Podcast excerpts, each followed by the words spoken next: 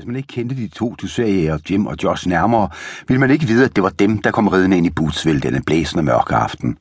Kendte man dem til gengæld, ville man godt vide, at de havde oplevet ting oppe i bjergene, der havde forandret dem.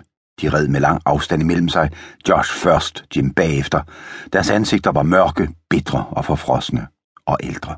Der var dårlig stemning i luften, og som om Jenny havde fornemmet den helt ind i salonen, kom hun ud på gaden. Hun havde et hæklet sjal omkring sig og betragtede uroligt de to drenge, da de trak hesten ind til hver sin ende af stallen.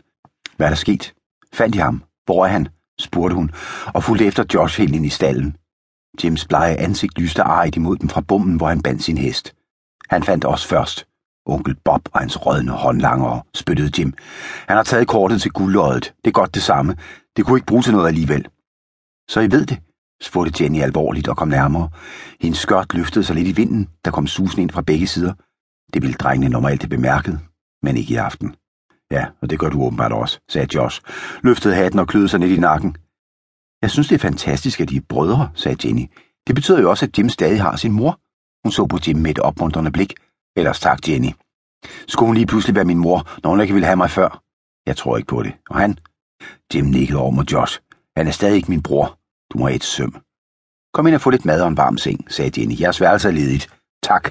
Jeg sover i stallen, vridsede Jim og satte sig demonstrativt i en bunke hø. Josh sukkede. Jeg går med ind, sagde han og fulgte Jenny. Du skulle også tage at komme med, Jim. Vi behøver ikke at snakke, og jeg skal nok lade være med at kalde dig bror. Jeg er stor nok til at passe mig selv, sagde Jim, og lagde sig ned og trak hatten ned over hovedet. God nat. Han havde overhovedet ikke lyst til at komme hjem til sin, ja, hvad skulle han kalde hende? Løgner af en mor. Se hende i øjnene og sige, hej mor, nu er jeg hjemme. Han var alene i verden. Og det sidste, han tænkte, før han lukkede øjnene, var, at han ønskede, at onkel Bobs mænd havde gjort dag med ham. Det blev ikke en rolig nat. En af hestene, det var vist sheriffens, havde nu med maven og sked tyndskid kun et par meter fra, hvor Jim sov. En kat jagtede en stor fed rotte, og omvendt. En hane troede, at klokken var fem, da klokken kun var tre. Klokken halv fire listede Jim hen mod saloonen og kravlede uset ind. Bag klaveret stod en slidt chaiselong. Her lagde han sig og faldt ind i dyb søvn. Ovenpå snorkede Josh i en stor blød seng. Begge drenge vidste, at der ventede dem en hård opgave, hvis de skulle ride efter onkel Bob, som inden længe ville rejse afsted for at finde den forbandede guldår. Men hvor hård drømte ingen af dem om, og slet ikke hvor blodig.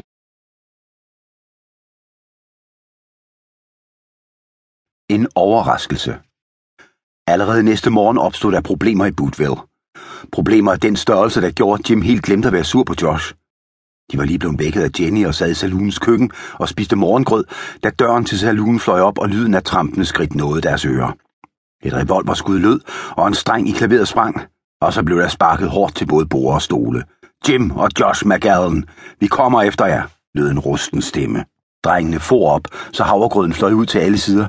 Jenny, som var ved at røre i gryden, reagerede heldigvis hurtigt og løftede gryden af ilden, tog den med sig og stillede sig hen ved siden af den halvt åbne dør og ventede. Hun nikkede i retning af døren til gården og hankede op i den varme grød. Hun var stærk og meget bestemt i blikket. Han skulle ikke prøve at komme ind i køkkenet. Jim og Josh tog deres tallerkener med, så han ikke kunne se, at der var gæster og listede ud og gemte sig mellem mødingen og et lille vindue med revolverne klar.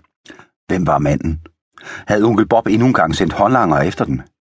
Da ingen svarede ham i saloonen, besluttede manden sig for at søge videre og trampede ud mod køkkenet. Det var lige, hvad de havde regnet med. De kunne høre ham nærme sig, og havde revolverne klar mod kammen, hvor det lille vindue stod åbent. De kiggede begge op over kanten. Med et kæmpe brøl løftede Jenny gryden og vendte den, så hele det dampende indhold flød ud over manden i samme øjeblik. Han skubbede døren op. Han tabte sin revolver og råbte og skreg. Hjælp, jeg brænder, jeg brænder, råbte han. Og så gurgle og spyttede og hostede han grød ud på køkkenets gulv. Samtidig løsnede Josh det første skud, som ramte under mandens støvler, og fik ham til at hoppe op og slå hovedet i dørkammen og derefter falde ind i køkkenet lige så lang han var. Plask. Jenny pegede på ham med hans egen revolver. Hvem er du, og hvad vil du? spurgte hun skarpt. Skyd aldrig i saloonen, så går det sådan her. Jim og Josh var kommet ind og pegede sammen med hende mod manden med deres revolver. Hold da op, sikke en grødpølse, der ligger der, var, sagde Josh. Tror du ikke, sheriffen kunne tænke sig sådan en? Vi kunne pakke den ind til ham. Sheriffen er, sagde manden.